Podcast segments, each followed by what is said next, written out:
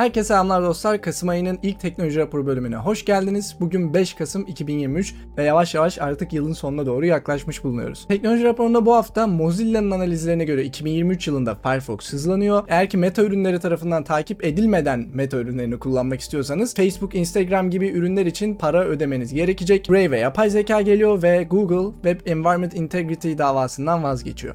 Hepsi ve daha fazlası şimdi sizlerle. Join us now and share the software. Linux Mint Aralık ayında deneysel olarak Wayland desteğini açacak. Mint Wayland'e biraz geriden geldiği için muhtemelen 2024'ün sonuna kadar stabil bir şey göremeyiz ama yavaş yavaş Wayland'e geçmesi güzel. Firefox'un yıl boyunca yaptığı analizlere göre 2023 yılında Firefox birçok kullanıcı için hızlandı. Mesela sayfadaki ilk içeriğin çizilme süresi 250 ile 210 milisaniye arasında hızlanmış ve JavaScript'in çalışma hızı 1560 milisaniye ile 1260 milisaniye arasında hızlanmış. Tabi bunlar Mozilla'nın kendi analizleriyle topladığı şeyler. Yazıda gerçek dünya verilerini nasıl topladıklarını da yazıyorlar. Çünkü tarayıcılardaki en büyük sıkıntılardan birisi hani sırf bir teste soktuğun en hızlı hangisi diye ölçemiyorsun. Kullanıcının gerçekten hızlandığını hissetmesi gerekiyor. Sırf testler gerçek dünya sonuçlarını yansıtmayabiliyor yani. Bu analiz biraz daha gerçek dünya sonuçlarına uygun bir şekilde yapılmış en azından yazıya göre. Bana sorarsanız ben de 2023 yılı boyunca e, Firefox'u kullandım ve ilk yani 2023'ün ilk aylarına göre son aylarını kıyaslayınca sayfaların daha hızlı açıldığını hissediyorum ben de ama sistemim de değişti. Şimdi onun da etkisi olabilir belki M2 SSD'ye geçtik.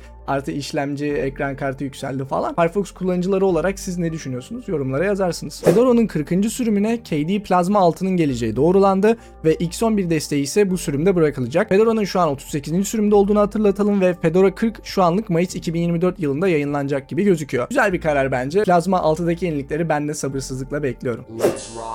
ChatGPT Plus kısmında dokümanlarınızı da ChatGPT'ye yükleyip konuşabileceksiniz. Bu tarz şeyler zaten rakiplerinde vardı ve hatta açık kaynak versiyonlarda da yapabiliyordunuz. Ama direkt ChatGPT'nin içerisine gelmesi de güzel. Brave tarayıcıya sizi takip etmeyen bir yapay zeka ekledi. Bir ücretsiz bir de ücretli versiyonu var. Ücretsiz versiyonda Meta Llama 2'yi kullanırken ücretli versiyonunda da Leo ve 15 dolar olacak. Ücretli versiyonda da Anthropic'in sistemini kullanıyormuş. Hangi versiyonu kullanıyor olursanız olun özellikler aynı kalacak. Çeviri yapabileceksiniz, soru sorabileceksiniz, web sitesini özetleyebileceksiniz ve konuşma yapabileceksiniz. Ama tabii muhtemelen ücretli versiyonu daha hızlı olur ya da ne bileyim daha iyi sonuçlar verebilir Metalama 2'ye göre. Bu arada bu Brave'in sizi takip etmeme muhabbeti de Brave'in sözüne güveneceksiniz. Yani biz takip etmiyoruz. Yazdığınız hiçbir şey sunucularımızda saklamıyoruz diyor. ChatGPT'nin aksine ChatGPT'nin gizlilik politikasına mesela ücretsiz kullandığınızda bu verilerinizi sakladığınız ve üzerinde çalıştığını söylüyor. Google da aynısını yapıyor mesela. Google Bard da aynısını yapıyor. Brave bunu yapmadığını söylüyor. Brave'in sözüne güvenmek zorunda kalacağız burada ama niye yalan söylesin? Yani yalan söylediği ortaya çıkarsa zaten bütün ürünleri biter.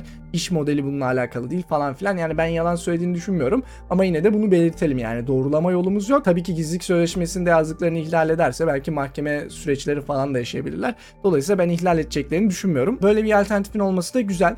Ben ileride şey olmasını istiyorum. Yani direkt e, bilgisayarların içerisine gömülü olsun ve lokal çalışsın. Hiçbir yere bağlı kalmayalım. Ve ileride bunun da olacağını düşünüyorum. Ama şimdilik en azından Bard ve ChatGPT'nin biraz daha mahremiyetinize önem veren alternatiflerini görmek ve direkt Brave tarayıcısının içerisinde görmek güzel. Nasıl çalıştığına da bir ara beraber bakarız. Belki video çekebiliriz. Geçtiğimiz aylarda LastPass'ın veri tabanlarını sızdırdığından bahsetmiştik ve görünüşe göre o zamandan bu yana 4.4 milyon dolarlık kripto para çalındı. Yani sızdırılan veri tabanlarını açabilmişler bir şekilde ve bu insanların kripto para cüzdanlarına erişip çalmışlar kısaca.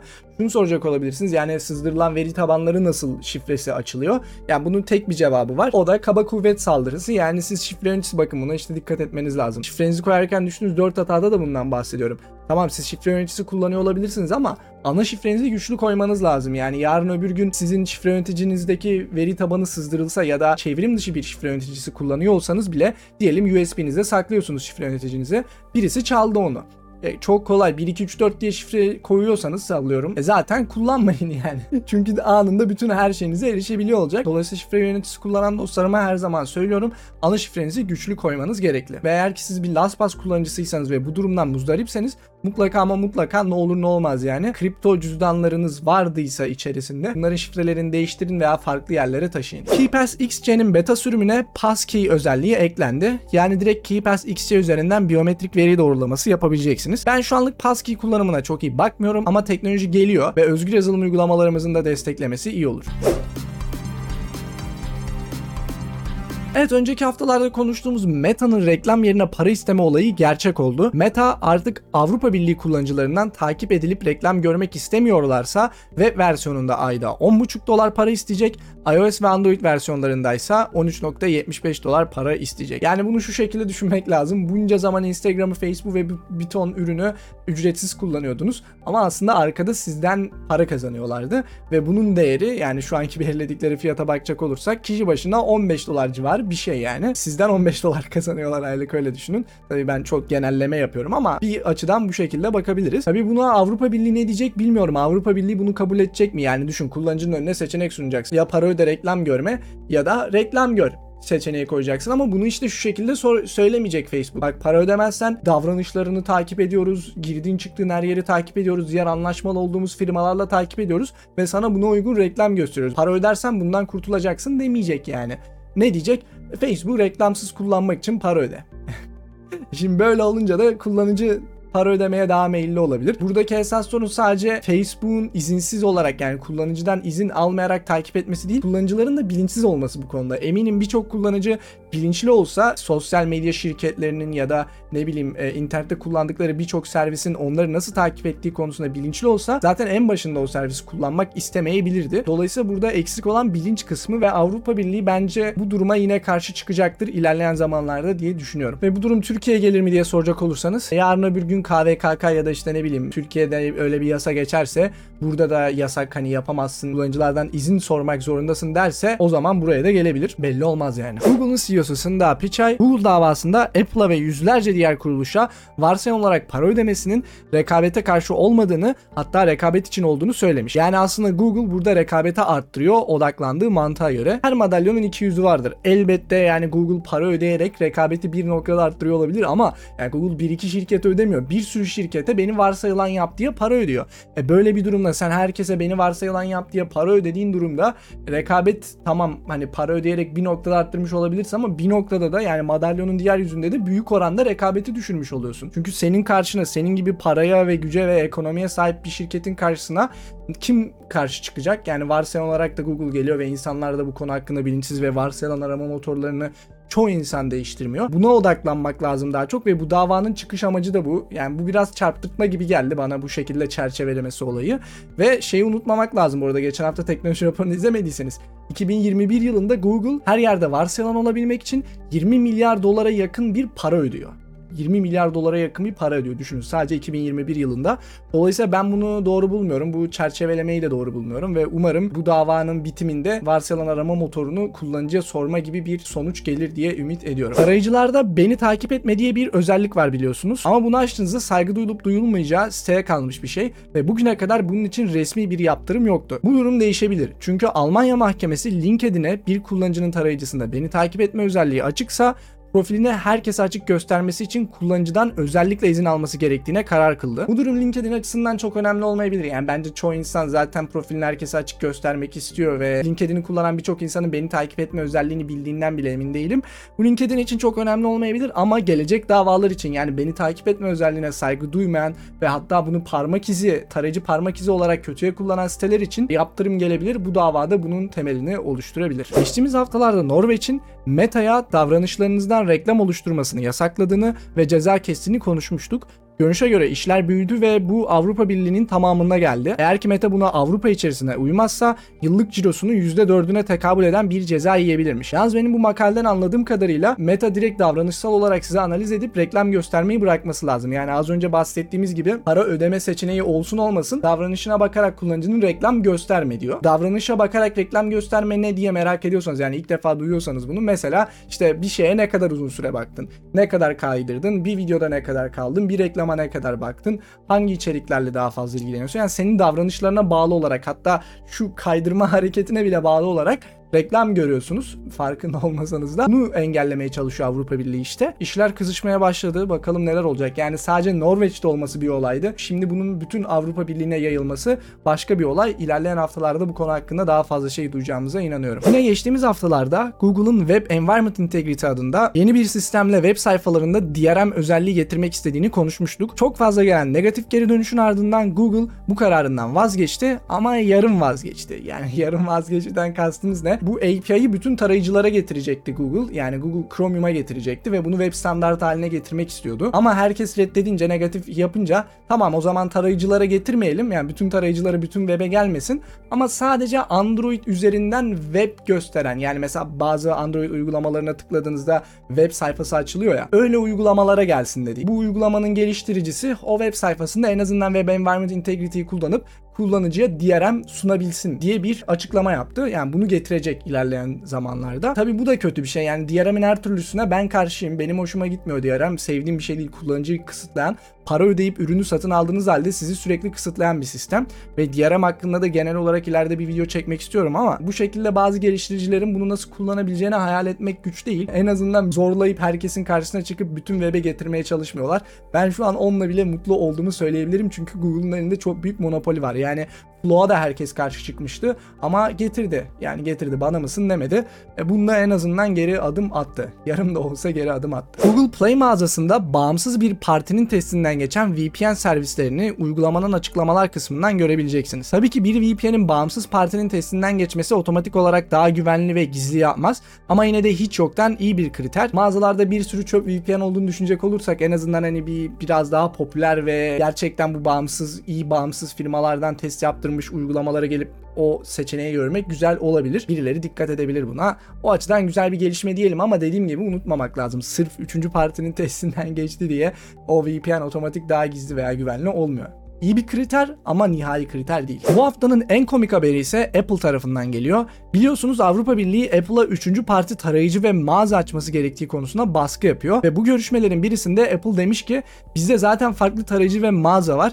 Biz Safari'nin 3 farklı versiyonunu yönetiyoruz ve toplamda 5 mağazayla 5 işletim sistemimiz var diye bir argüman sunmuşlar. Yani burada kendi ekosisteminde olan farklı mağazalardan işte macOS'ten, iOS'ten falan bahsediyor ya da işte e, Safari'nin iOS versiyonu farklı, macOS versiyonu farklı falan bundan bahsediyor yani.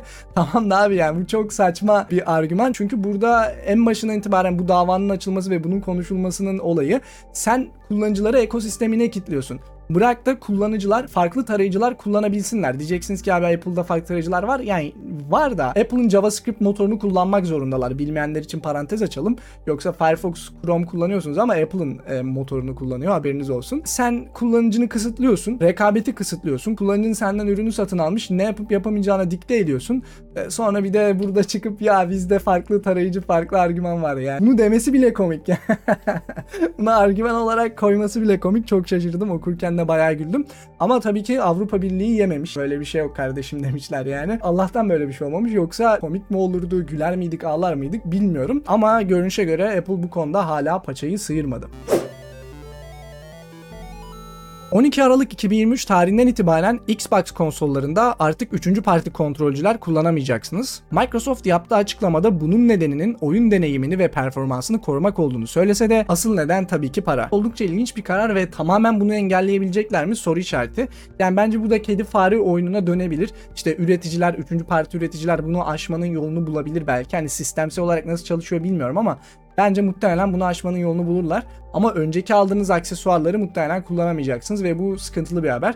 Tabii şey de bilmiyorum. Ben bir konsol kullanıcısı değilim. Bu tarz PlayStation veya Xbox'ta 3. parti kontrolcüler veya aksesuarlar ne kadar alınıyor, ne kadar popüler bilmiyorum. Ama Türkiye gibi ülkelerde biraz popüler olabileceğini düşünüyorum. Çünkü orijinalleri biraz daha pahalı ve Xbox kullanıcıları artık bu 3. parti kontrolcülerinizi kullanamayacaksınız görünüşe göre 12 Aralık 2023'ten sonra. Damn, son, where'd you find this? Windows 11'e gelen yeni bir güncelleme ile birlikte artık Windows daha fazla sıkıştırılmış dosya tipini destekleyecek. Ek bir uygulama yüklemeden RAR, 7Z, TAR ve TAR-GZ gibi sıkıştırılmış formatları bilgisayarınızda kullanabileceksiniz. Geç olsun da güç olmasın diyelim. Apple M3 yongalı yeni cihazlarını tanıttı. Kısaca değişikliklere göz atacak olursak söylediklerine göre performans konusunda M3'ler M1'lere göre %30 daha hızlı ve verimlilik konusunda %50 daha iyi. Ek olarak ışın izleme desteği ve AV1 çözücü desteği M3'lere geliyor. Tabi bunlar Apple'ın verileri ilerleyen zamanlarda bağımsız incelemelere de bakmamız gerekecek. Meta Threads sosyal medya uygulamasını yayınlamadan önce yazılım camiasında Threads adında başka bir uygulama varmış. Bu uygulama şirketlerin telefon aramalarını, e-postalarının kayıtlarını yapay zeka ile takip etmesini sağlıyor.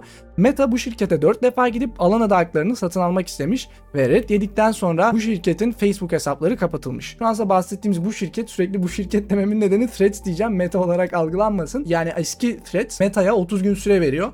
Diyor ki işte Threads adını bırak, alan adlarını falan filan da bırak yoksa dava açacağız diyor.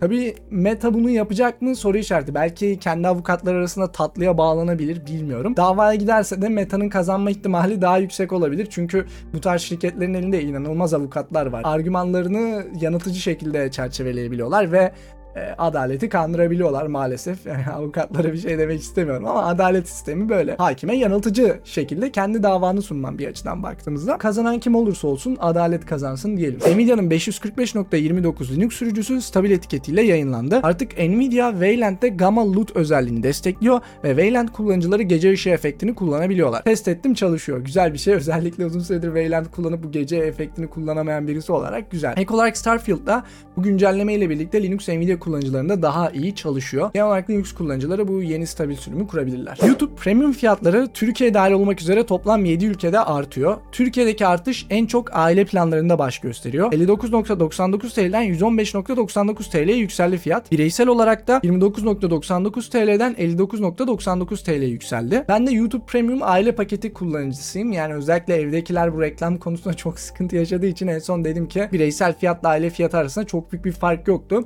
En azından ona geçeyim. Diğer evdekiler de kullansın dedim. Ama e, yani yükselme çok olmuş birdenbire. Diyecek olabilirsiniz ki abi Türkiye'de normal artık alıştık kur fiyatlarından carçur taklı olabilirler. Ama diğer ülkelerin fiyatlarına bakacak olursanız orada da fazla yükseltmişler. Yani sadece Türkiye'ye özel bir durum değil. Bu bahsettiğim 7 ülkedeki diğer yerlerin de fazlasıyla yükseltmişler. Reklam engelleyicilerini kapatma kararının ardından bu konuda agresif olması ne kadar akıllıca bilmiyorum. Yani belki insanları biraz daha reklam engelleyicisinden dolayı ucuz fiyata çektikten sonra yükseltse belki daha iyi olabilirdi. Bu konuda agresif davranması insanları biraz daha sinir edecektir diye düşünüyorum. Evet dostlar yavaş yavaş teknoloji raporunun sonuna geliyoruz. Her zaman olduğu gibi haberler ve benim yorumlarım hakkındaki düşüncelerinizi aşağıda bekliyor olacağım. Ve podcast dinlemeyi seviyorsanız teknoloji raporunu podcast olarak da bulabilirsiniz. Dilerseniz aşağıdaki bağlantıya tıklayarak veya sevdiğiniz podcast uygulamalarında teknoloji raporu diye aratarak teknoloji raporunu kaçırmadan dinleyebilirsiniz. Teknoloji raporunun bu bölümü hoşunuza gittiyse videoyu beğenip arkadaşlarınızla paylaşmayı unutmayın. Özellikle teknolojiyle ilgilenen arkadaşlarınız varsa videoyu ve kanalı paylaşırsanız çok sevinirim. Yeni gelen içeriklerden de haberdar olmak için kanala abone olup çana basabilirsiniz. Ve videoyu bitirmeden yanda gördüğünüz katıl üyelerime de destekler için teşekkür etmek istiyorum. Ersin Koray Gonca, Prototürk, Karakurt, Suat, Sinan Sarıkaya, Kutay, Ekmek Arası Köfte, Suze Linux Enterprise Server, Quiet Umut, Halil Mert Ceylan, Bilal Tarık Gürz, Yes Am Semih